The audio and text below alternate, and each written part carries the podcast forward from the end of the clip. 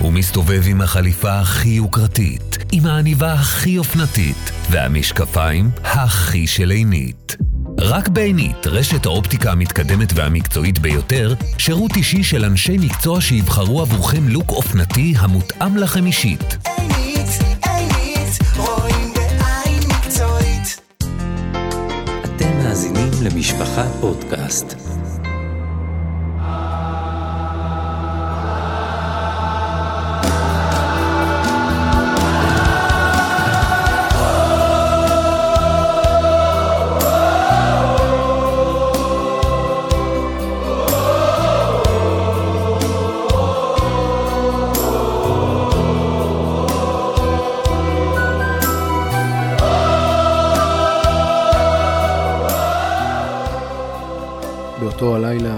ממש הצלחתי לישון.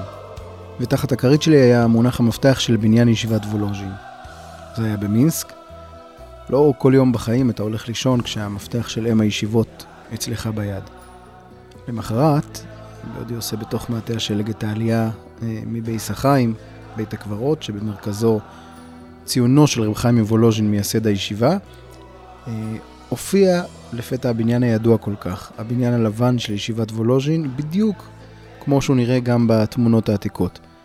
המנעול היה קצת חלוד, אבל uh, בסופו של דבר הדלת נפתחה, ואז נחשפתי בפנים למראה של קירות הלבנים שראו הכל. Uh, המון תהפוכות עבר המבנה הזה עם השנים, uh, אבל בדיוק באותו הזמן היו עסוקים בשיפוצים, מה שבעצם חשף את הקירות המקוריים. כך בדיוק ראו את בית המדרש, רב חיים מוולוז'ין, רב חיים מבריסק, הנציב, הרב קוק, ויסוצקי, חיים נחמן ביאליק. כאן ממש התחיל מה שאנחנו מכירים כיום כישיבה. יש שיר של ביאליק שאומר, אם יש את נפשך, אם יש את נפשך לדעת את המעיין, ממנו שאבו אחיך המומתים בימי הרעה עוז כזה, תעצמות נפש, אם תובע לראות את החק אליו נשפכו כל דמעות עמך, ליבו, נפשו ומררתו. מקום כמים נדחו פרצו שאגותיו, שאגות המרגיזות בטן שאול תחתיות. אם לא תדע לך כל אלה, אל בית המדרש סור, הוא אומר, הישן והנושן. אל בית המדרש הישן, אל בית המדרש, סור, אל בית המדרש. והנה, זה בית המדרש הזה, מכאן, מהמקום הלא גדול במיוחד הזה, התחיל כל מה שאנחנו מכירים כעולם הישיבות, לפחות בצורה הבאה אנו מכירים אותו, אבל בעצם זה לא ממש התחיל כאן. אנחנו מכירים היום את הישיבה כדבר טבעי, כדבר ברור. כל בחור מגיל 13-14 כבר עולה לישיבה לצעירים, ומשם לישיבה גבוהה, זה חלק מהמסלול הקבוע. אבל מאיפה הכל התחיל? בסדרת הפודקאסט ישיב אישקאסט, אנחנו נלך בעקבות עולם הישיבות מאז ועד היום, על התהליכים, על המהות, על השיטות, על המגוון, ועל הדבר שכל כך הפך לחלק מאיתנו, הישיבה. אבל לפני שנתחיל לעסוק באישים ושיטות, אה, אין ברירה, אי אפשר בלי קצת היסטוריה, אל תברחו. בעצם, מה זה ישיבה? מה, מה אומר המונח הזה לעולם היהודי? את השם ישיבה אנחנו מכירים עוד uh, מימי אברהם אבינו, עליו אומרים חז"ל, זקן ויושב בישיבה היה. Uh, אומרים גם uh, מימיהם של אבותינו לא פסקה ישיבה מהם, היו במצרים ישיבה עמהם, היו במדבר ישיבה עמהם. יצחק אבינו זקן ויושב בישיבה, יעקב אבינו. חז"ל מספרים לנו שהוא היה הולך לישיבה של שם ועבר. אפילו אליעזר עבד אברהם זקן ויושב בישיבה היה שנאמר, ויאמר אברהם אל עבדו, זקן ביתו המושל בכל אשר לו, אמר רבי אלעזר, שמושל בתורת רבו. אה, גם אבותינו עוד לפני מתן תורה ישבו וניסו להבין מה רוצה הקדוש ברוך הוא מהם. היו מגדולי ישראל שהגדירו זאת אה, כשהם אמרו שהם למדו בישיבות הללו יראת שמיים. כלומר, את הדברים שהאדם החושב מבין שעליו לעשות. אבל עם הדורות הפכו הישיבות למוסד מסודר, שבו מעבירים את התורה דור אחר דור. ישיבות בבל, סורה, פומבדיטה, נהרדעה, כבר קיבלו צורה של ראשי ישיבות ותלמידיהם, משהו שיותר קרוב למה שקיים היום. אם אנחנו מפליגים קרוב ל-400 שנים אחורה, לפני תקופת גזרות תח ותת, אה, היה המוסד הזה של ישיבה קיים כמעט בכל עיירה. כל מקום ובית המדרש שלו, שבו ישבו בחורים ולמדו. בספרו יבן מצולע, ספר שעוסק בפרעות ביהודים, מתאר רבי נתן נטע הנובר, השם ייקום דמו, מגדולי התקופה ההיא, התנהלות מופלאה של אה, עולם הישיבות האדיר ההוא שהתקיים בפולין. ראשי הישיבות של כל מקום ומקום, הוא מספר, היו זוכים לכבוד עצום כשכל בני הישיבה היו מבקשים להשתתף בשכר שלהם, ולדאוג שהמקום היחיד אליו יצטרכו ראשי הישיבות לצאת מביתם יהיה אל בית המדרש או בית הכנסת. כך שמעבר למעלה תורה, שום דבר לא יטריד אותם. הוא כותב כך: וישב תמיד יום ולילה ועסק בתורה, כך הוא אומר, וכל קהילה וקהילה היו מחזיקים בחורים ומספיקים להם המון דבר קצוב בכל שבוע, שילמדו אצלו, אצל ראש הישיבה, שיוציא גמרא פירוש תוספות מן הפה, מה שלמד, ויהיה רגיל בה לפלפל. ואם הייתה קהילה של 50 בעלי בתים, היו מחזיקים לא פחות מ-30 בחורים ונערים. בחורים, הוא מתכוון לגילי הישיבות הגבוהות, ונערים זה הצעירים יותר. מה שישיבות קטנות, ישיבות לצעירים, מה שקרוי בימינו. וכמעט, הוא כותב, שלא היה בית בכל מדינות פולין שלא היו לומדים בו תורה. או בעל הבית עצמו היה למדן, או בנו או חתנו היו לומדים. או בחור אחד מאוכלי שולחנו. ולפעמים היו כולם יחד בבית אחד, והיו מקיימים כל ג' דברים שאמר רבא במסכת שבת. הוא מתכוון כמובן לאמרה שמי שאוהב חכמים יהיה לו בנים תלמידי חכמים, מי שמכבד חכמים יהיו לו חתנים תלמידי חכמים, ומי שמתיירא מהחכמים הוא עצמו יהיה תלמיד חכם. אה, לכן, אה, הוא אומר, היו בכל קהילה וקהילה הרבה חכמים. אם הייתה קהילה מ-50 בעלי בתים, היו שם 20 חכמים שנקראו בשם מורנו או בשם החבר, והראש ישיבה היה על כולן. וכל החכמים היו נכנעים תחתיו והיו הולכים אצל ראש הישיבה על הישיבה. בסוף הזמן, אה, שהתחיל מראש חודש חשוון, כך באותה תקופה, היו נאמרים חילוקים על ידי הלומדים, אנחנו קוראים לזה חבורות, חבורס, בשפה עדכנית, ועם תום הזמן, בט"ו בשבט, היה נערך יום שוק ענק, שוק של תורה, יריד רוחני. בדוכנים לא היו פירות יבשים, אלא ראשי ישיבות, כמו גם שדכנים, אה, היו מסתובבים שם, הם היו הצרכנים, והקונים היו התלמידים. זה היה זמן שבו הותר לכל בחור לבחון אפשרות לעבור לישיבות אחרות, ללכת לחיזוק אצל ראש ישיבה אחר, בתקופה הזו הבחורים היו נודדים לקבל תורה ברחבי הארצות, כל אחד לומד איפה שליבו חפץ. אל השוק, שהתקיים במספר מקומות, כמו לבוב או לובלין, היו מגיעים כולם בבגדי שבת חגיגיים, כיאה ליום המיוחד, אה, והרבנובר כותב כך: והיו בכל יריד ויריד כמה מאות ראשי ישיבות וכמה אלפים בחורים וכמה רבבות נערים וסוחרים יהודים. וגויים להבדיל היו ככל הים, כי מסוף העולם ועד סופו היו באים על היריד. ומי שהיה לו בן או בת להתחתן, נסע על היריד ושם עשה חיתון. כי כל אחד מצא שם דמיונו וזוגו, ונעשו שם כמה מאות חיתונים, כלומר שידוכים, בכל יריד ויריד, ולפעמים אלפים חיתונים. ובני ישראל היו הולכים ביריד בבגדי מלכות, כי היו חשובים בעיני מלכות ובעיני הגויים. בשנת תקס"ב, 1802 למניינם, לפני למעלה מ-220 שנה, התמסד עולם הישיבות עם הקמתה של ישיבת וולוז'ין בידי רבי חיים מוולוז'ין, תלמידו של הגאון מווילנה. ואז בעצם מתחילה התנועה של עולם הישיבות, אה, כשיש ישיבות נוספות שקמות אחריה, חלקן כפועל יוצא מהישיבה הזאת ממש. וכך מגיעות לעולם ישיבות מיר, ישיבת רדין, ישיבת סלבודקה ועוד. ישיבת וולוז'ין עצמה עוברת אה, תהפוכות שונות. אה, אנחנו כאמור לא נתמקד בפרטי פרטים בכל ישיבה, למרות שיש המון כאלה וכל ישיבה יש בה אישים וסיפורים מרתקים בפני עצמה. אה, בכל מקרה, מה שישיבת וולוז'ין עוברת זה בעקבות ויכוחים פנימיים, או רדיפת שלטונות שניסו להכניס לימודים שונים למוסד תורני. אה, ולבסוף היא נסגרת ונפתחת כמה שנים מאוחר יותר אה, בגרסה קצת שונה. במקביל מתפתחת גם תנועת המוסר בידי רבי ישראל מסלנט, שזה גם בעצם תוצאה של וולוז'ין, כי הוא פוגש את אחד מתלמידי רבי חיים מוולוז'ין, רבי זונדל מסלנט, שהוא מעניק לו את העניין הזה של המוסר, של לימוד ספרי היראה, אה, ובעצם תנועת המוסר מקימה מאוחר יותר ישיבות משלה עם גישות שונות, לא רק למדניות, אלא גם מוסריות. ישיבת סלבודקה למשל, היא תוצאה של מחלוקת עם ישיבה שהייתה קיימת בקובנה, אה, ואחד הדברים שדנו שם זה היה לימוד המוסר, והישיבות, כתוצאה מאי הסכמה, מתפצלות, וסלבודקה הופכת לישיבה שנקראת כנסת ישראל על שם רבי ישראל מסלנט, אה, בעוד הישיבה שנשארה במקומה, בקובנה אה, הסמוכה, אה, נקראת כנסת בית יצחק, על שם רבי יצחק אלחנן ספקטור. רבי ישראל סלנטר עצמו אמר לרבי נתן צבי פינקל, הסבא מסלבודקה, שהישיבות נועדו להחיות רוח שפלים ולהחיות לב נדכאים. הרבה מהגישה שלו ובצורת ניהול הישיבות אה, משפיע לבסוף אה, על כל עולם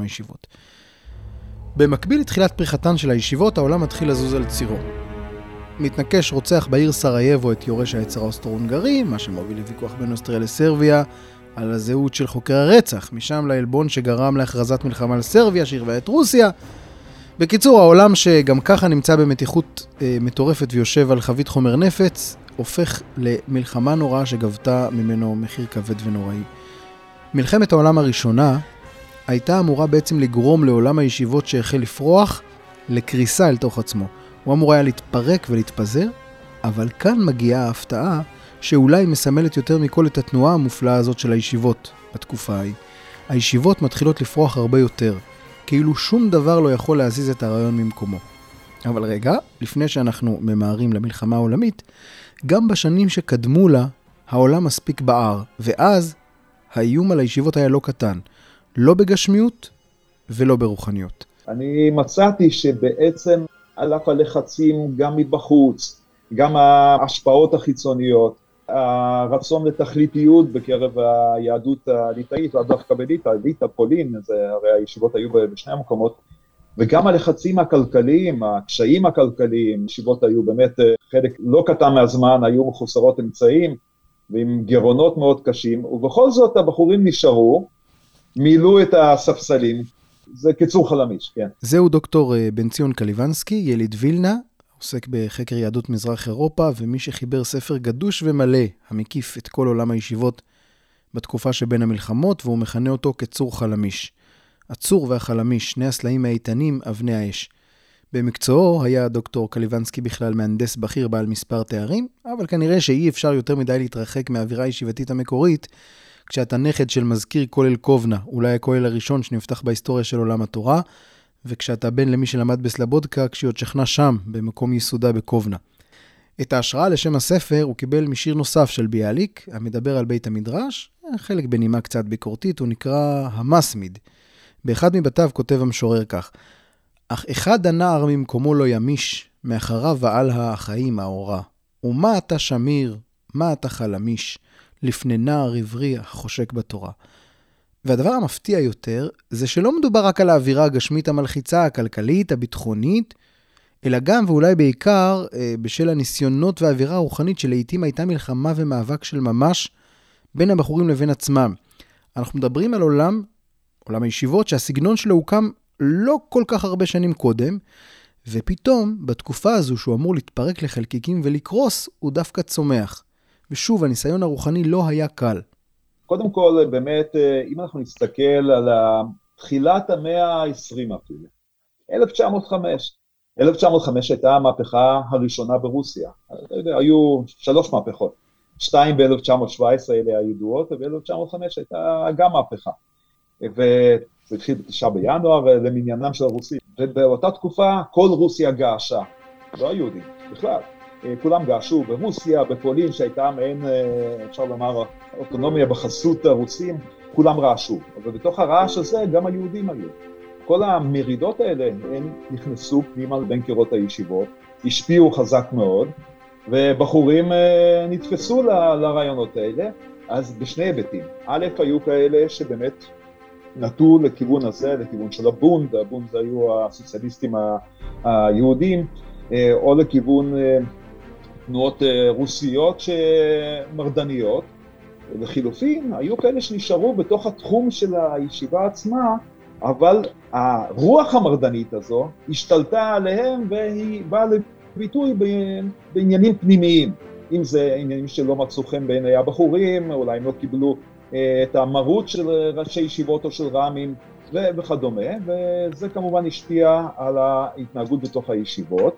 אני רק ככה אתן לך כדוגמה, סופר שבפורים ב-1905, אם אני זוכר נכון, רבי צלה, שהיה, אז רב בפוניבז' וגם הוא הלך לבקר את הבן שלו, שישב בבית האסורים בפוניבז' עקב פעילות מרדנית.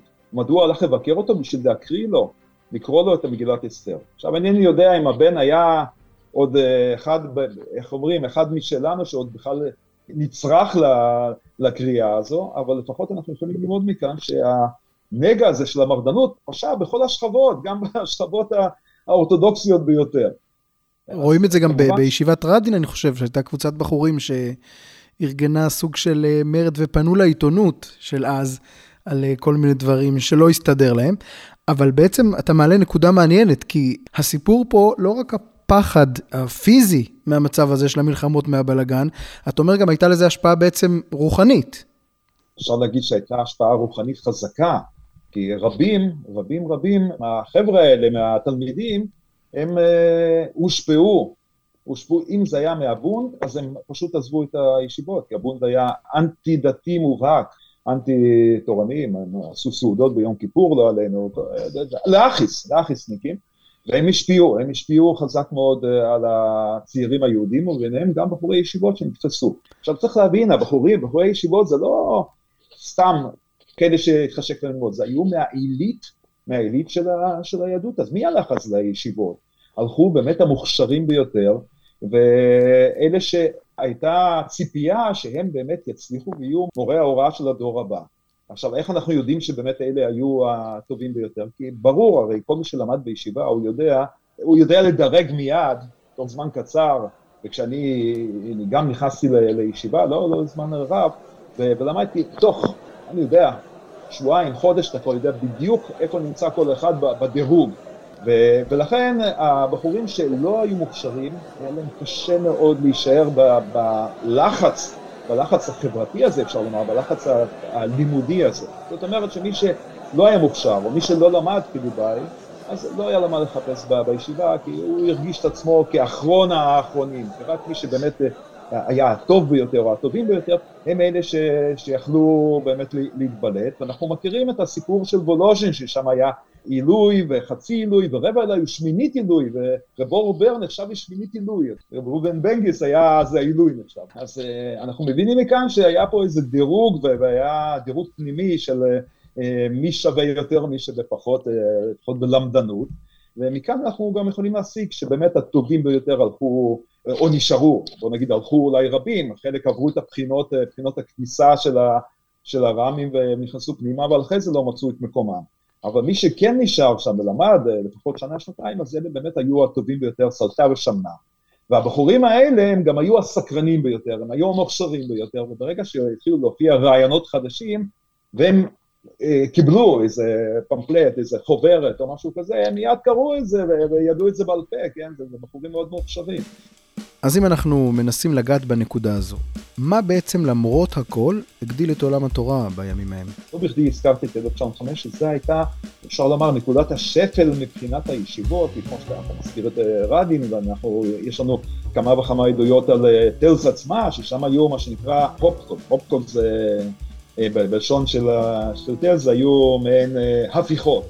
אה, אני אפילו לא יודע מאיפה נובעת המילה הזו, זה לא, לא, לא מכיר את זה מיידיש, אה, יידיש שפת האם שלי ואני לא, לא מכיר את המילה הזו, אבל זה מה שהיה נהוג אה, לקרוא לזה כך, ולא מעט כאלה הופקות היו, כמו שאמרנו, בגלל כל מיני סיבות פנימיות, אבל גם סיבות חיצוניות, וזו הייתה נקודת השפל. מרגע שהמהפכה הזו לא הצליחה ברוסיה, מאותו רגע התחילה מה שנקרא הריאקציה. הריאקציה ברוסיה זה מעין חזרה אל, ה... אל מה שהיה קודם לכן, המשטרה החשאית, מה שנקרא אוחרנה, היא תיעתה את המהפכנות מהרחובות, שלחה את המהפכנים לסיביר, ביניהם גם בחורי ישיבות לשעבר ששנו, כן, ופרשו, וכתוצאה מזה שכחה המר, המרדנות והתחילה לחזור השגרה אל הישיבות והבחורים הפסיק, מי שעזב עזב, באמת הייתה אז ירידה חזקה אבל מאותו רגע, לא מאותו רגע, אבל מאותם שנים ואילך, 1907-2008, העניינים התחילו לחזור למסלולם, והישיבות שוב התמלאו עד כדי כך שהיו ישיבות שהיו צריכות לבנות בניינים חדשים, כי כבר לא היה מקום. אני זוכר את ישיבת רדין שמודיעה שאין לנו מקום, השנה אל תפנו אלינו, אין לנו מקום להושיב אתכם. ברגע שהסיבות למרדנות ירדו, המוכשרים חזרו, הישיבות היו המוסד האינטלקטואלי של האליטה היהודית הלמדנית. צריך לזכור שבכל זאת, במקומות רבים, היו הבחורים יכולים ללכת לגימנסיות רוסיות, ומשם הייתה סלולה להם הדרך לאוניברסיטאות הרוסיות. הרב יעקב מזה למשל, שהוא היה אה, רבה של מוסקבה, הוא אמנם מונה כרב מטעם, אבל הוא כובד גם בידי קהילות העיריים ברוסיה, אה, והוא התקבל אה, אצל כולם, עשה מסלול דומה.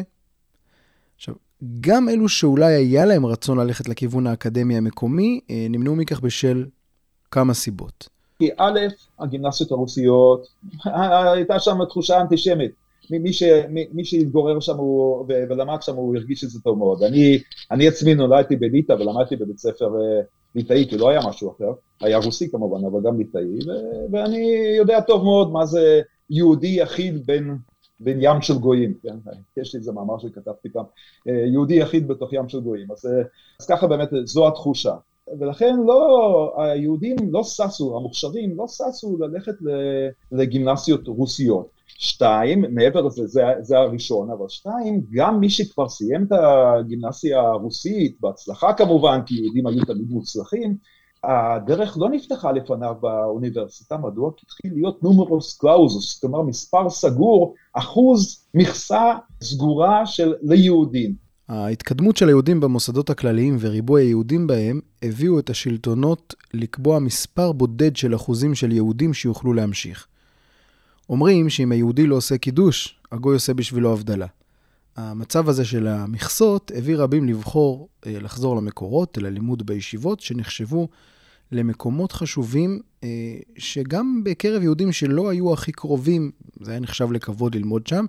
רבים גם עמדו בתור אצל ראשי הישיבות, לקחת להם חתן בן ישיבה, אה, אבל זה יש לדעת, לא בכל התקופות ובכל המקומות זו הייתה התדמית. בשנים מאוחרות יותר, הייתה בדיחה בליטא, שאם עולה לרכבת יהודייה מצולקת שבקושי הולכת על הרגליים, צריך לקום לכבודה, כי מן הסתם יש את בן ישיבה. אה, כל זה עוד מבלי להיכנס לחיבוטי הנפש של בני הישיבה עצמם, פסה את הרוחניות הזאת ואת הנקודה שבה הם ימצאו את מקומם.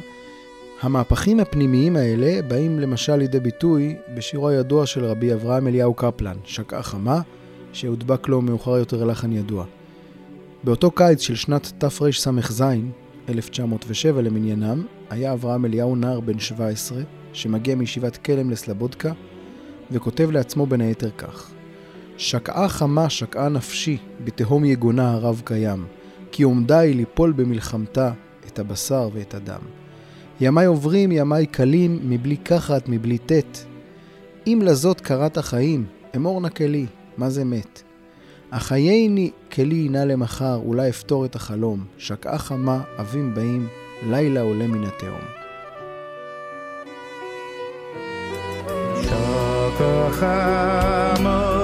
שוקד נפשי בסוים יגוינו עוד רב כיום כי אוים דולי פועל אבן מלחמתו אס הבוסר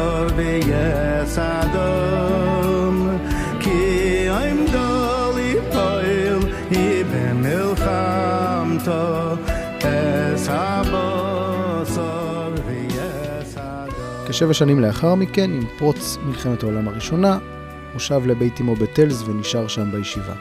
והתקופה הזו של המלחמה, שבה גם אה, בחורים בורחים לביתם, אה, מביאה אותנו במעבר חד, מליטא לפולין. שם מהפכת הישיבות נעה בקצב משלה. בפולין, אה, הנערים למדו בשטיבל ליד הבית בפיקוחם ההדוק של ההורים. הישיבות הליטאיות שבהן התהלכו הבחורים מגולחים בבגדים מודרניים כמקובל באירופה, האופנה הגרמנית של אז, היו נשמעים להם לעיתים על גבול המשכילים. אם בליטא דגלו בהווה גולל למקום תורה, הרי שבפולין ביקשו שהילדים ישמרו על הגחלת קרוב לבית. אה, רבי יצחק גרשטיינקורן, ראש העירייה הראשון של בני ברק, אה, יליד בית חסידי בפולין שנשלח ללמוד ברדין, מספר בזיכרונותיו על ההתלבטות שהייתה אצל אביו אם לשלוח אותו לישיבות ליטא עם הסגנון האחר כל כך מהבית. כשהחלה המרדנות העולמית, חשבו רבים מיהודי פולין שאולי דווקא בישיבות ליטא יגנו יותר על בניהם מפני רוחות הרחוב. כן, זה דבר שכמובן לא בהכרח תמיד טעם למציאות, כי ההתמודדות הייתה כמובן בכל מקום, לא שהייתה להם דרך לדעת את זה. ואז החל גל שנשלח לישיבות ליטא, עדיין לא כמו בתקופה המאוחרת, שבה מצד אחד גם נמלאו ישיבות ליטא בבני פולין, ונגיע לזה, וגם כבר היו ישיבות חסידיות מובהקות, כמו ישיבת חכמי לובלין. אגב, אה, בלובלין אה, שם רב מאיר שפירא, מייסד הדף היומי מטרה, לגדל את מנהיגי הרוחנים של פולין. כדי להתקבל לישיבה היה על בחור לדעת יותר מ-400 דפי גמרא, וזו רק ההתחלה. בני אדמו"רים לעומת זאת התקבלו בקלות יותר, לא בשל הפרוטקציה, בכלל לא, אלא בשל העובדה הפשוטה שחצי דרך אל המנהיגות הם כבר עשו, עכשיו נותר להפוך אותם לגדולי תורה. עד מלחמת העולם הראשונה, הישיבות שבו והתמלאו, אבל אז, עם המלחמה, מתחילה גם הגלות, כמו זו של אה, בערך 200 אלף יהודי פלך קובנה וגרודנה. בעצם היהדות המזרח אירופאית בתקופה הזאת כבר גילתה שטאנץ שנקרא ישיבה. במקומות שונים אפילו החלו להתפתח שיטות לימוד שונות. אבל חשוב לומר, מלחמת העולם הראשונה הייתה שבר עצום ליהדות החרדית. חלק גדול מהיהודים שהתנתקו מהתורה, הרבה מהסבא של סבא שלי היה הרב שאנחנו מכירים היום, אה, התחיל בימים ההם. רבים עזבו את הישיבה, כמו, כמובן, היה גם גרעין שנשאר עד שלא נותרה ברירה והחל הגירוש, ואז גם הם עזבו עם הישיבה. אבל, כמו תמיד, השפל מביא איתו גם בשורה שמחיה את עולם הישיבות מכיוון לא צפוי, ויוצרת בו שינוי אה, משמעותי מאוד. אה, בשל המצב, היהודים נאלצו לעזוב ולנוע לקצה דרום-מזרח תחום המושב, ואחרי זה נפתחה רוסיה עצמה, והיהודים החלו להיכנס לתוך רוסיה, לתוך רוסיה הפנימית.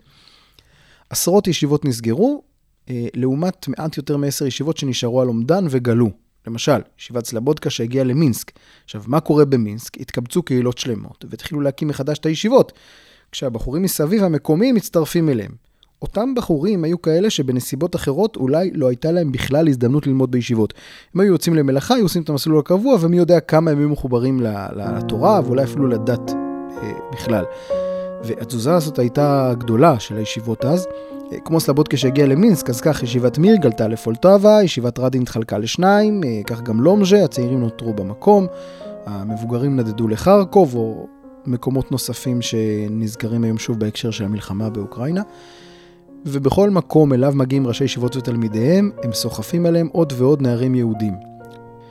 גם בלי גירוש, היו ישיבות שיעקבו בדאגה אחרי הצבא הגרמני שהתקדם מזרחה, וככל שהוא התקדם עוד ועוד, הישיבות עזבו.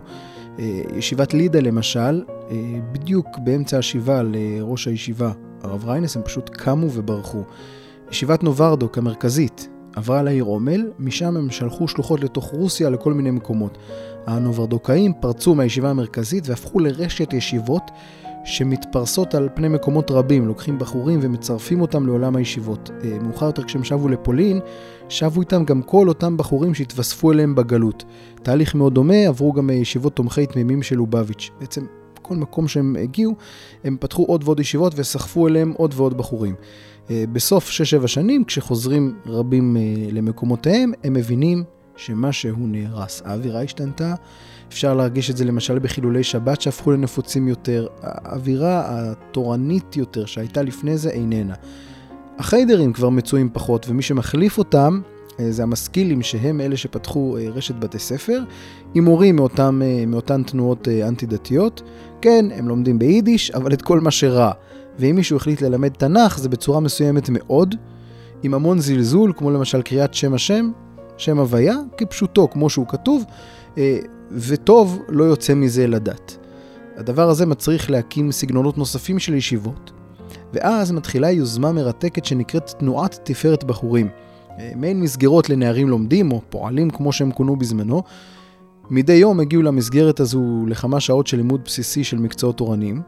אחד המקומות הראשונים שבו החלה יוזמת תפארת בחורים, זה היה בשנת תרפ"ב, 1922 למניינם, בבית הכנסת זבחי צדק בווילנה. שם הוקצה חדרון בו למדו שבעה בחורים. הם מספרים אה, שמרוב קור שהיה שם, לפעמים פשוט היו יוצאים לרקוד אה, ולשיר איזה שיר דבקות כדי להתחמם. בחלק מהמקומות, מי שמסרו שיעורים היו כאלה שמוכרים גם כראשי ישיבות מפורסמים, בהם למשל הגאון אה, רבי נפתלי טרופ, ראש ישיבת רדי. בסופו של דבר, אתה מגלה שהתנועה הזו הייתה תנועת החזרה בתשובה, במלוא מובן המילה, והם באמת הצליחו אה, לאסוף אלפים של בחורים, כארבעת אלפים בחורים בליטא עצמה, ליטא עצמאית.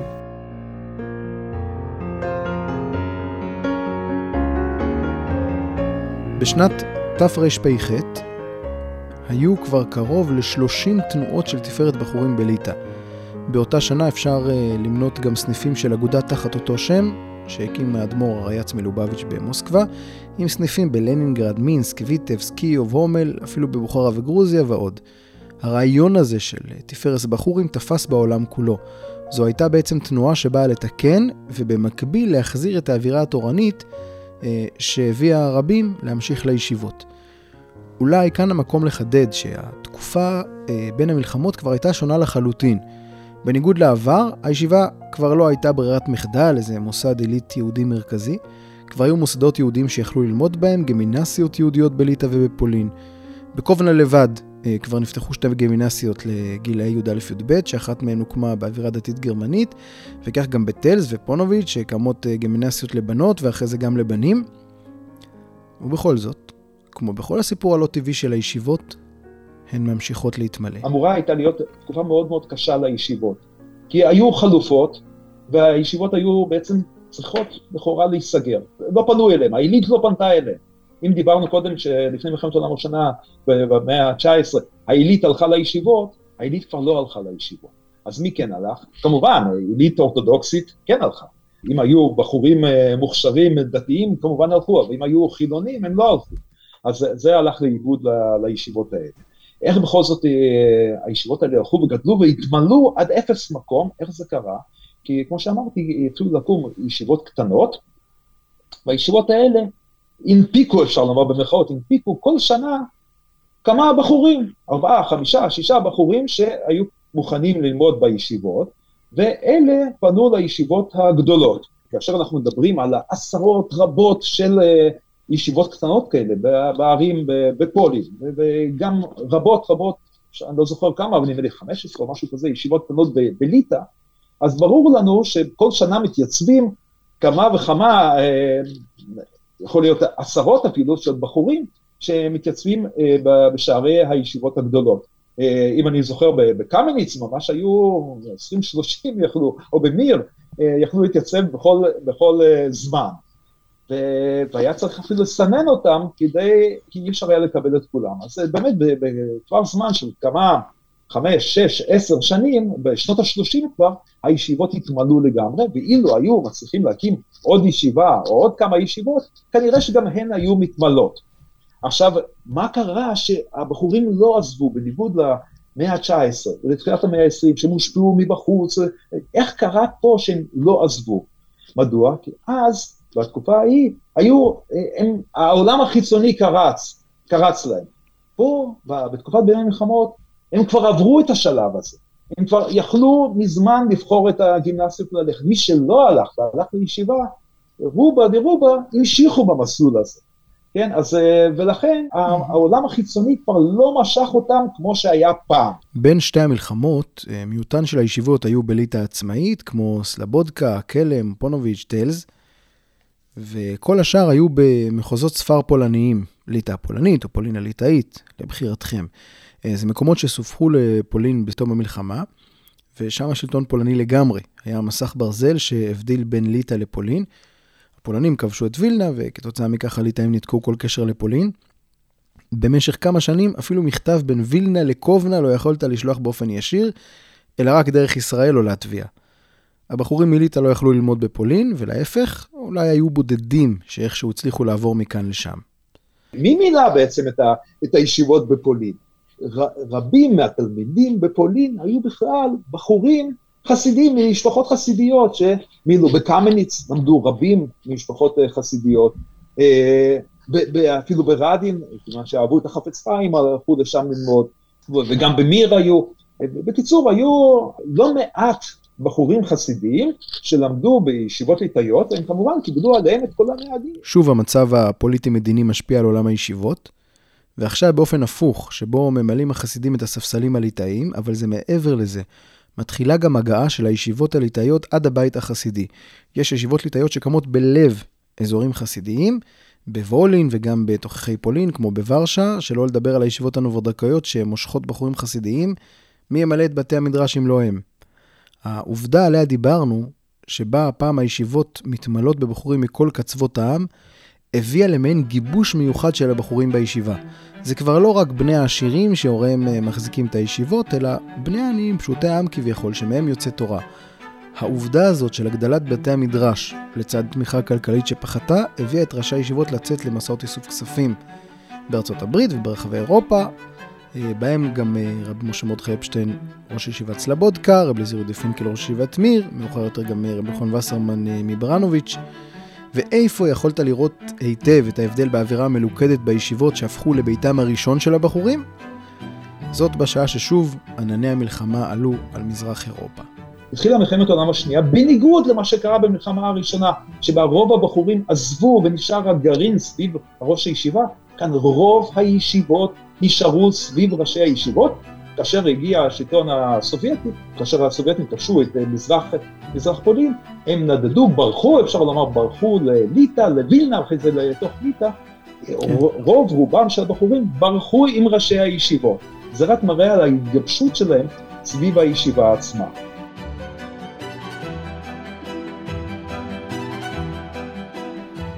בווילנה לבד התקבצו קרוב ל-20 ישיבות, ובתקופה ההיא אפשר לראות איך עולם הישיבות החזיק בשיניים בכוח את האווירה הישיבתית הזו עד כמה שהוא יכול. כך למשל אפשר לראות בגיליונות של ירחון תורני שהוציאה ישיבת סלבודקה, וההוצאה שלו נמשכה ממש לתוך המלחמה. אם אתה חושב שזה הדבר הראשון שייפגע, כלומר, מי חושב עכשיו על הוצאת עיתון שמקשר בין התלמידים לרבותיהם, אתה מגלה את המודעה שהם פרסמו באחד הגיליונות בימים ההם. למנויינו הנכבדים, הם כותבים, מפני מצב המלחמה נפסק הקשר עם חותמינו בארצות השונות ונתמוטט הבסיס החומרי של הירחון. חשבנו להפסיק בהוצאתו, אבל האחריות שמוטלת עכשיו על היהדות הליטאית להפיץ תורה ביתר התגברות מונעת אותנו מזה. מקווים אנו מחותמינו בליטא ולטביה שיכירו ערך השעה וימהרו בתשלום דמי החתימה עבור השנה העברה כדי לעזור לנו להמשיך הלאה בהוצאתו. חותמינו בארצות הברית יכולים גם לשלם באופיס של הישיבה בניו יורק, וכאן מופיע על המנויים הליטאים הכתובת בקובנה. וכשאתה מביט בתוכן הרוחני המעורר והמחזק, כמו גם הלמדני, כל הדברים שהם הדפיסו עד לשנייה האחרונה, אפשר לראות שוב ושוב איך הם לא ויתרו. הישיבות לא עיינו בכל מצב, בכל רגע.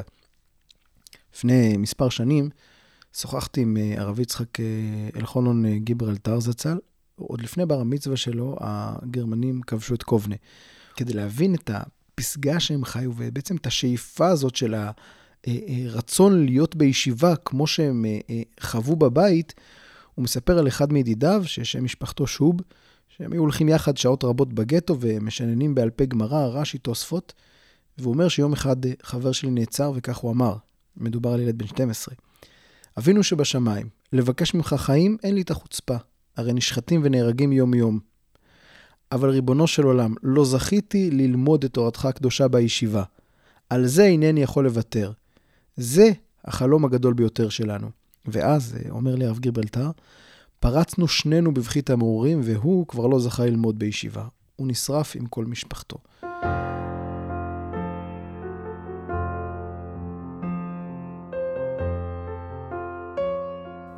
וזו הייתה השאיפה של ילדים באותה תקופה, שכל מה שהם רוצים זה למרות הכל להספיק להיות בני ישיבה. אחד הניסים המופלאים שהיו קרן אור בתוך העולם החשוך, הבוער והנורא הוא, זה סיפור הצלתם הבלתי ייאמן של אלפי בני ישיבות שיצאו מליטא לשנגחאי. הסיפור המוכר יותר הוא על ישיבת מיר, שפשוט המשיכה להתקיים בתוך התופת עם מעבר של מאות תלמידים ורבניהם לשנגחאי, אה, ואולי אה, בסיפורה של ישיבת מיר נרחיב על כך, אבל מעניין לדעת שהשיטה הזו אה, החלה דווקא בזכות תושייתם של בני ישיבת טלז. ישיבת טלז הוקמה בשנת תרס"ד, כמעט 100 שנה אחרי ישיבת וולוז'ין. מי שייסד אותה היה הגאון רב לייזר גורדון, מכירים אותו בעולם הישיבות כרב לייזר טלזר. הוא היה אחת מדמויות המופת של הדור ההוא. אבא שלו, רב אברום שמואל, היה תלמיד חכם גדול שלא רצה ליהנות מכתרה של תורה, והתפרנס מתעשיית אה, שיכר. הוא היה יוצר אותו בלילות תוך כדי שהוא מדבר בדברי תורה. היהודי הזה, שנדמה לכם ככפרי, אמר רב חיים וולוז'ין כשהוא קם אה, לכבוד אה, רב אברום שמואל, התלמיד שלו שבא לבקר אותו, הוא אינו פשוט כלל וכלל, אלא אחד מגדולי ישראל. בבחרותו, רב לייזר מצא את מקומו בבית מדרש של רבי סורל מסלנט בקובנה. למדו שם 150 בחורים ואברכים, רבים מהם היו אחרי זה גדולי ישראל, יש כמובן את אה, ראשי תנועת המוסר, הסבא מקלם, רבי שמחה זיסל זיו, רבי צלב בלזר, רבי נפתולי אמסטרדם. רבי ישראל אה, ראה ברב לייזר עתיד גדול בהנהגה של עולם הישיבות, והוא היה ככה מעודד אותו לומר את השיעורים לפני הבחורים הצעירים. אה, והוא היה אומר לו שבפלפול הקרוב לאמת, ובעמל להבין כל דבר בשכל ישר ועמוק, ובסברות ישרות, והערות נכונות, ניתן לפעול הרבה על בני הנעורים, כך הוא אמר לו. וכשהוא היה רב בקלם, רב לייזר גורדון מאוחר יותר, הוא פגש את אה, הסבא מקלם, והם היו עושים יחד ימים ולילות, ושם בעצם רב לייזר התחיל לראשונה ברעיון הזה של ייסוד ישיבה, uh, כשהוא אוסף בחורים מבוגרים מהסביבה, מכנס אותם לקיבוץ ללמוד יחד. שלוש פעמים בשבוע היו באים גם התלמידים של התלמוד תורה, כמו שנקרא ישיבת כלם, משתתפים בשיעורים שלו, ושם בעצם ראו את הדמות שלו כמנהיג, הוא היה גם רב, גם אבא, גם אימא, גם מורה דרך רוחני. אה, באחד הימים נעצרו שני בחורים מהישיבה על ידי חיילי הצאר וגויסו בכוח לצבא. הסכום שנדרש כדי לשחד את אנשי הצבא, לשחרר אותם, היה גדול מדי ממה שאפשר להשיג. אה, רב לייזר ניגש לבית כנסת הגדול, בלי להסס, לקח את כל כלי הכסף, התרות ספרי התורה, כל מה שצריך, משכן אותם להשיג את הסכום. הגבאים ככה עמדו והסתכלו עמומים. אה, והוא אומר להם, ההתרה הכי יפה לתורה זה שעוד שני בחורים משוחררים ילמדו את התורה הזאת. אחרי עשר שנים בכלם הוא המשיך לרבנות של סלבודקה, גם שם הוא מסר שיעורים. אה, אחרי חצי שנה הוא עבר להיות עבד טלז, שבה היה קיבוץ של בחורים, כמו בערים ועיירות רבות, ואת הקיבוץ הזה הוא הפך אותו למה שהתפרסם כישיבת טלז. בתקופה בה נסגרה וולוז'ין, הפכה טלז בעצם לישיבה הגדולה והמשפיעה ביותר בליטא, עם מאות בחורים שהוגים על תלמודם. העומס הגדול הביא לכך שהישיבה הייתה צריכה להגביל את קבלת התלמידים. זאת אומרת, ממש קבעו מכסות לפי ערים. אם יש עיר מסוימת שהגיעו כמות גדולה של תלמידים, אז אין יותר מקום. המקומות הבאים נשמרו לבחורים מערים אחרות. וכך נוצר מצב שבחורים מערים מסוימות שכבר התמלא מהם המכסה, אה, היו מבררים מאיזה ערים עדיין לא הגיעו בחורים להירשם לטלז, ומכנים את עצמם ככאלה שהגיעו מאותה עיר, וככה הם היו אה, מצליחים להיות תלמידי טלז. הישיבה הייתה כל החיים שלו, עד כדי כך שגם בבית שלו חיו את זה. לפעמים ידעו מי מגיע להיבחן, איך עברה בחינה. כך אחרי שנים יכלו לתאר איך הגיע בחור בשם יוסל אה, קואלר, מהעיירה כהל, ועורר בו התפעלות רבה בזמן המבחן, עד שהוא הבטיח להם שהוא יהיה גדול הדור הבא. ברבות השנים מדובר ברבי יוסף שלמה כהנמן, אה, מייסד ישיבת פונוביץ', שם, בליטא וגם בארץ. אחד ממרביצי התורה בתקופה ההיא היה רבי שמעון שקופ, מחבר הספר שער היושר, אה, שהוא הרביץ תורה 18 שנים בטלז, ובה בעצם הוא התחיל לבסס את אה, דרכו הלמדנית, אה, עד שהוא קיבל קריאה לשמש כרב וראש ישיבה של אחת העיירות, ולימים הוא היה כמובן, הייתה לו את הישיבה שלו, ישיבת שער התורה בגרודנה.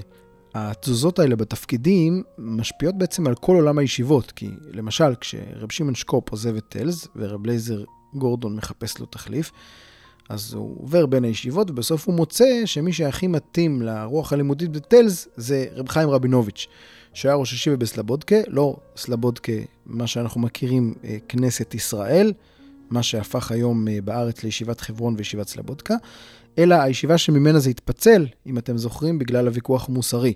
אז הישיבה המקורית נקראה כנסת בית יצחק, ושם היה רבי חיים רבינוביץ'. ואז רב לייזר גורדון לוקח אותו לטלס, ואז הישיבה הזאת, כנסת בית יצחק, מחפשת ראש ישיבה.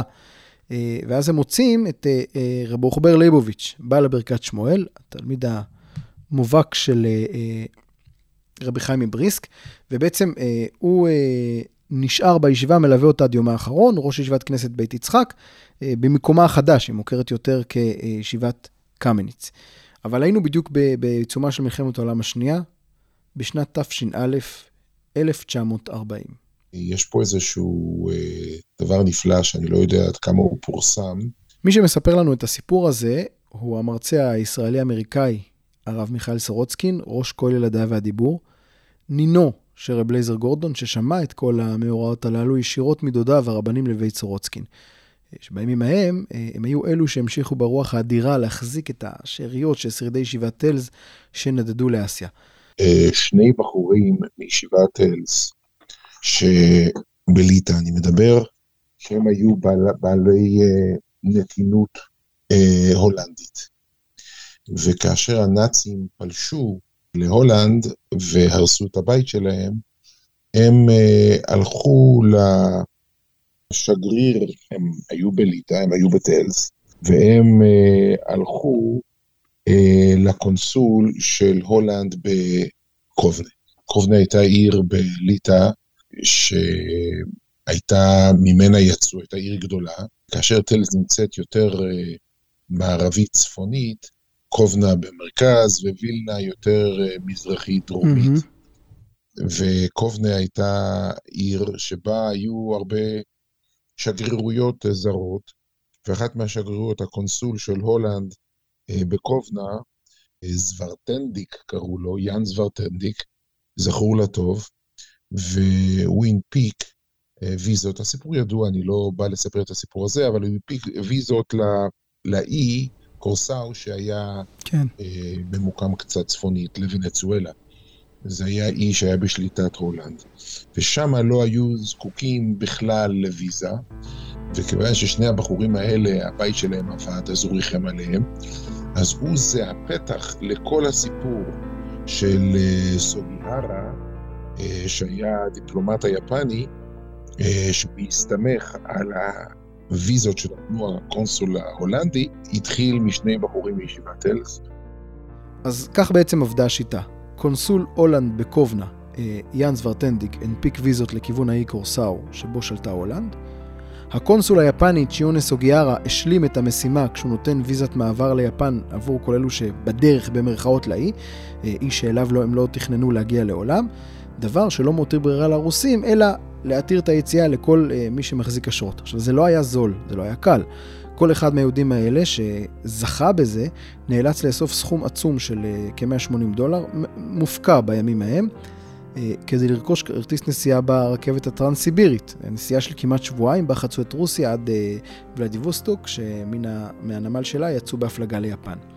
עכשיו, בניגוד לאישור הממונים עליו שהם דרשו הוכחות לכל תנועה, לכל מה שהוא עושה, אה, סוגיארה הנפיק בקיץ ההוא למעלה מ-2,000 ויזות שחלקן נכתבו בכתב יד. אה, כבר לא היה טפסים מודפסים, אז הוא הסתייע באנשי הלשכה שלו, באשתו, בבחורים ממיר שהצטרפו למלאכה, עד הרגע האחרון, עד שהוא עוזב את הקונסוליה, כי הרוסים לוחצים. במקביל, גם אה, קונסול הולנד עוזב, והוא שורף את כל החומרים במשרד שלו, כשהוא מגן בעצם במעשה הזה על פעולות ההצלה לא מותיר זכר. רק עשרות שנים מאוחר יותר נחשפו המעשים שלו למען העם היהודי. עם העזיבה של אה, סוגיירה לכיוון ברלין, הוא ממשיך לכתוב את הוויזות. כל רגע שהוא על אדמת ליטא, הוא ממשיך לכתוב גם בתחנת הרכבת, ששם הוא מעביר את החותמת לאחד היהודים שזייף עוד אה, ויזות רבות בעזרתה, וכל אחת מהן כוללת גם את הוויזות לילדים של מחזיק הוויזה וכולי. השלב המורכב הבא היה הגשת הבקשות ליציאה על ידי ה-NKVD, שהם בשנייה אחת יכלו אה, להכשיל את התוכנית הזאת, אה, ואלה ש, שלא קיבלו את האישור היו פשוט מסתובבים בחדרים של ה-NKVD, מחכים לאישור הזה. במבט לאחור סביר להניח שכמות הניצולים מהוויזות הללו עלו על אה, כ-10,000 יהודים. אחד ממנהיגי הפליטים מפולין ששהו בליטא והיו בין המנצחים על המהלך הזה, היה הדוקטור זרח ורפטיג, לימים שר הדתות במדינת ישראל, שהוא היה בנו של רבי רוחם ורפטיג מגדולי תלמידי טלז. תקופה לא ארוכה אה, לאחר מכן, בעוד חלק מבני הישיבה הולכים לעיירות שונות, כמו שאר עולם הישיבות, אה, נרצחו כל אלו שנשארו בישיבה, תלמידים ורבניהם. בראש השנה הבא, בהיכל ישיבת טלז, התקיימה תפילת ראש השנה מרטיטה, תפילת נשים, רק הן שרדו. אל העמוד ניגשות נשות ראש הישיבה והרבנים, ואת בני הישיבה מחליפות בנות טלז שהתפללו בהיכל הישיבה. זו הייתה התפילה האחרונה, רגע לפני שגם רבות מהן הולכות לדרכן האחרונה על קידוש השם.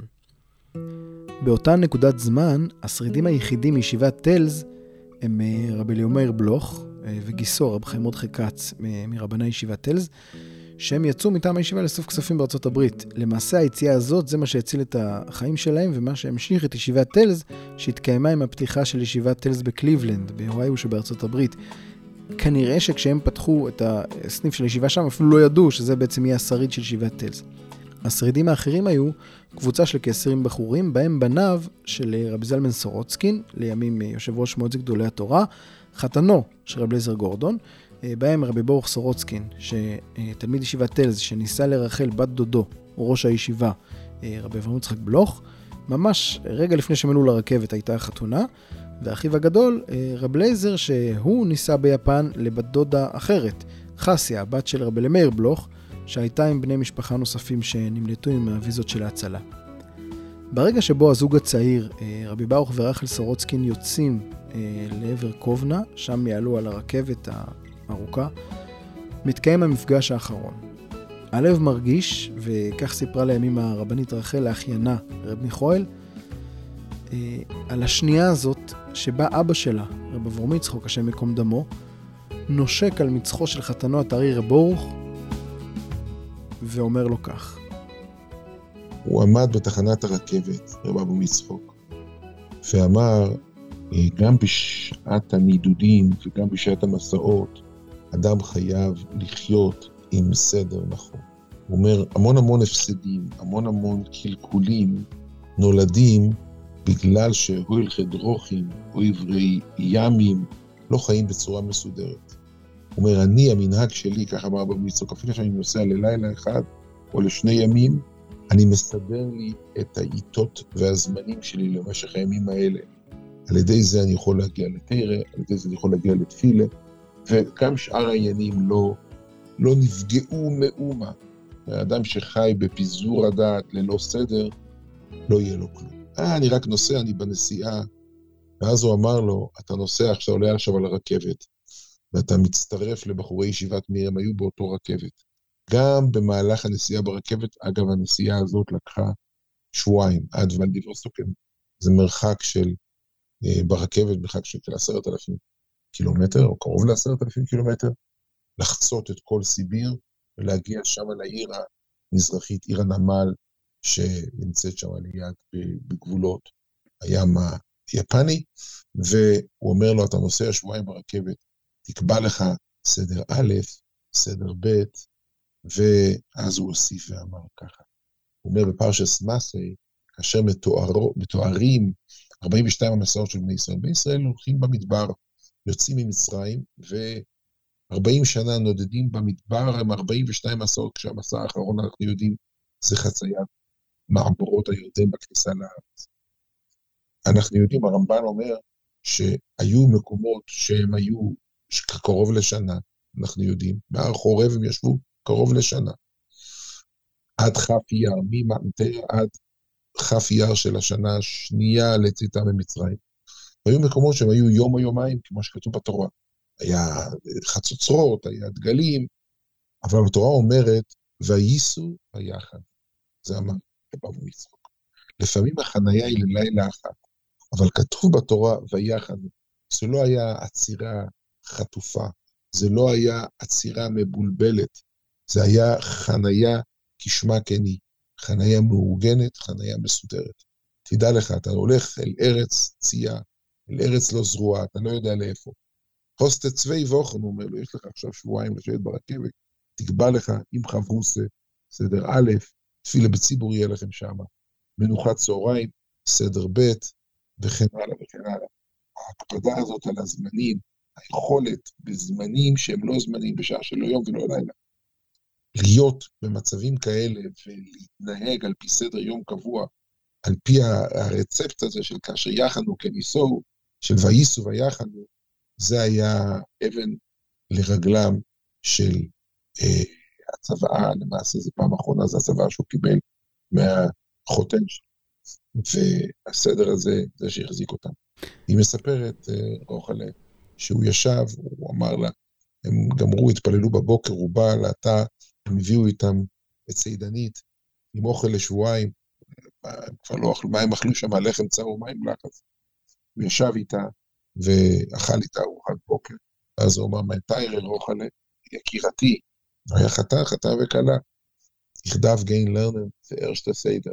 אנחנו מתחילים את סדר א', ואת פרשת לצד השני של הקרונות, ביחד עם כמה בחורים מישיבת מיר, ישבו ולמדו ועמלו. מנחה הגיע חזרת צהריים הביתה, מה זה הביתה? לקרון לקרון ברכבת. לקרון, הצפוף, ישב עם אשתו, אכל את הצהריים, והלך לסדר ב' וסדר מוסר. היה להם מסילס אישורים ברכבת, גם אחד מהסיפורים, היה להם מסילס אישורים.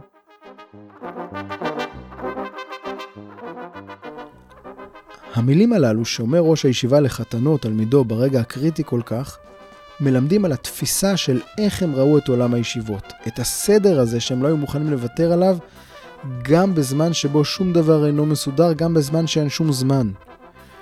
בשנגחאי, כאמור, מגיעים פחות מ-20 בחורים שרידים של טלס, הם לומדים באותו בית מדרש עם אה, בני ישיבת מיר, ישיבת חכמי לובלין, תומכי תמימים, אה, קבוצות של אה, בחורים מישיבות שונות. שם גם פותחים בדפוס לספרי קודש. הדפיסו בו מסכתות ישיבתיות, את ספר התניא, מסילת ישרים, וגם את ספר השיחות של ראש ישיבת טלז, רבי ספלי בלוך. בישיבה בטלז היה מה שנקרא שיעורי הלכה, שזה השיעורים הישיבתיים, ואת שיעורי המוסר שנקראו שיעורי דעת. אה, מתוך מחברות שהם הצילו איתם, הם מדפיסים שם את השיעורי דעת בדפוס המסורבל ההוא. אה, אפשר אגב למצוא היום מהדורות חדשות, שבהם יש שיעורים מסוימים שכתוב עליהם שיעור זה לא נדפס בשיעורי דעת שיצא לאור בשנגחאי, פשוט לא היה להם אותו.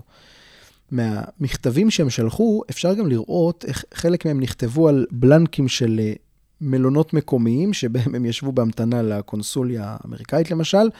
אה, הם כתבו מימין לשמאל, בתוך אותיות יפניות אה, שכתובות מלמעלה למטה. אבל גם בלנקים רשמיים, כמו זה שעליו נכתב קיבוץ התלמידים של הישיבה הגדולה והקדושה עץ חיים בטלז, קובה, שנגחאי. שני המקומות שבהם הם היו ביפן ובסין. עכשיו, מה, מה זה אומר? לא משנה כמה זמן הם היו שם, כמה מתי מעט הם היו ביחס לכל הישיבה שהייתה ואיננה. דבר, אגב, שהם אפילו לא יודעים באותו זמן, שבו הם ממשיכים לשלוח כסף לעזור לאחיהם בטלס, בליטא, שכבר מזמן בעצם לא חיים. הם מבחינתם זוכרים שהם צריכים לשמור על הגחלת הישיבה שלהם. וכשנודע להם מאוחר יותר אה, כל מה שהיה, אתה רואה מכתבים מלאי הלם וכאב. הם ידעו שהם צריכים להמשיך את הישיבה בכל מחיר, הם לא ידעו שבעצם הם השרידים האחרונים. גילוי נאות, למכתבים הללו שמצויים בארכיונו העצום של רבי מיכאל סורוצקין, נחשפתי בעת אה, עבודתנו המשותפת על הספר בין הדעה לדיבור, הביוגרפיה של הגאון רב זלמן סורוצקין, שבו נשפך אור חדש של התקופה ההיא. אבל מכתב אחד מרגש, אה, שתפס אותי ואולי מתאים יותר מכל לסיים את השיחה הזו, זה מכתב שמשאיר אחריו רבי אלימאיר בלוך, שריד ראשי ישיבות טלז, כשהוא בארצות הברית, מקבל את הבשורה האיומה מכל שכולם, למעט בתוך חסיה, אינם עוד. רב אלימאיר אה, השאיר מכתב, והמכתב הזה הוא מכתב של עדות חיה אה, בעיצומה של המלחמה, בעיצומה של השואה הגדולה. אני מצטט, אני מחזיק פה העתק של המכתב. רב אלי מאיר שהיה ידוע בנפשו הפיוטית והציורית מעבר לגדלות האדם שבו, הוא קיבל טלגרמה דרך הקונסול, ש... כולם, אשתו וכל ילדיו, למעט הבת חסיה. אה, כולם, ולא זו בלבד, כל הבחורים בישיבה, הכל, הוא שמע על הטבח, שהאחים שלו נהרגים, אשתו נהרגת, כל ילדיו נהרגים, כל בחורי הישיבה נשחטו. אז הוא כותב ככה, ואני מצטט, זה עתה הגיע אליי ידיעה נוראה על אובדן משפחתי. ולאחר שאזכה להצטרף עליהם במרומים, וכתב ידי ייחשף, מקווה אני שלא ידוני כאכזר על שהמשכתי לכתוב חידוש הטוירו בשעה שהאש בערה. אלא אדרבה, אין זה זמן לבכות את הבכי האישי, אלא זמן חובה להמשיך בבנייה רוחנית.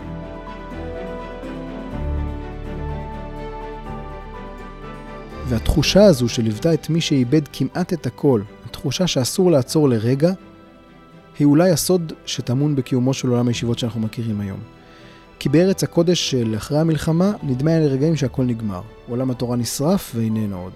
כן, יש את ישיבת חברון, ישיבת לומז'ה, יש ישיבות נוספות שקיימות בארץ, אבל כולם חושבים שמשהו נגמר.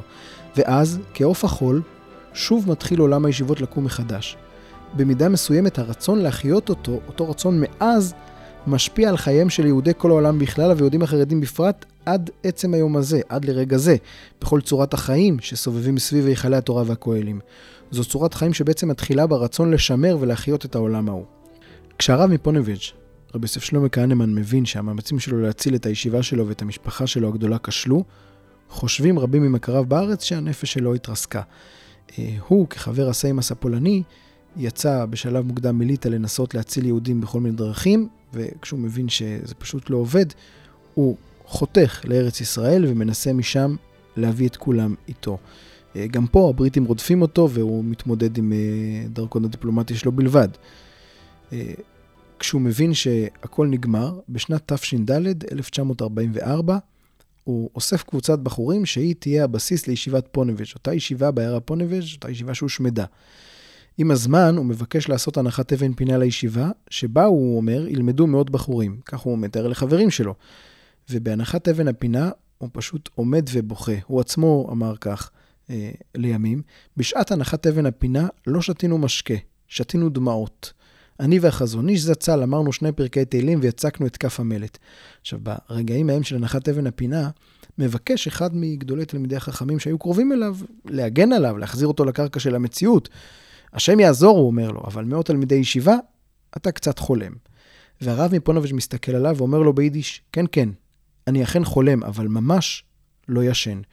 יום חנוכת הישיבה, עשור אחר הקמתה, היה בדיוק אה, בציון היום בו פרצו הצוררים לליטא. וכמו שמסיים ביאליק את אה, שירו על בית המדרש, אז דע לך ושמע, אחי הנענה, כי רק זיק מוצל הוא, רק ניצוץ פליטה קטן אשר בנס התמלאת מן האש הגדולה, העירו אבותיך על מזבחם תמיד. ומי יודע אם לא נחלה דמעותיהם, העבירונו ויביאונו עד הלום. ובתפילתם את השם שהעלונו, ובמותם ציוו לנו את החיים.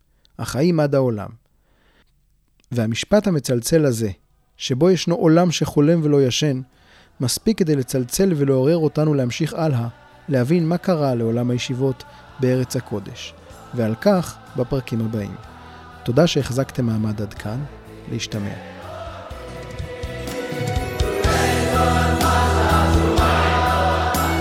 האזנתם לסדרת ישיבישקאסט מבית משפחה פודקאסט. מאחורי המיקרופון מנחם פינס. תודה לעורכת תהילה סיטון, למפיקה איילה גולדשטיין ולעורכת הסאונד שיראל שרף. אפשר להאזין לפרקים נוספים בכל אפליקציות הפודקאסטים, באתר משפחה ובקו הטלפון 02 6523 820 בשלוחה 42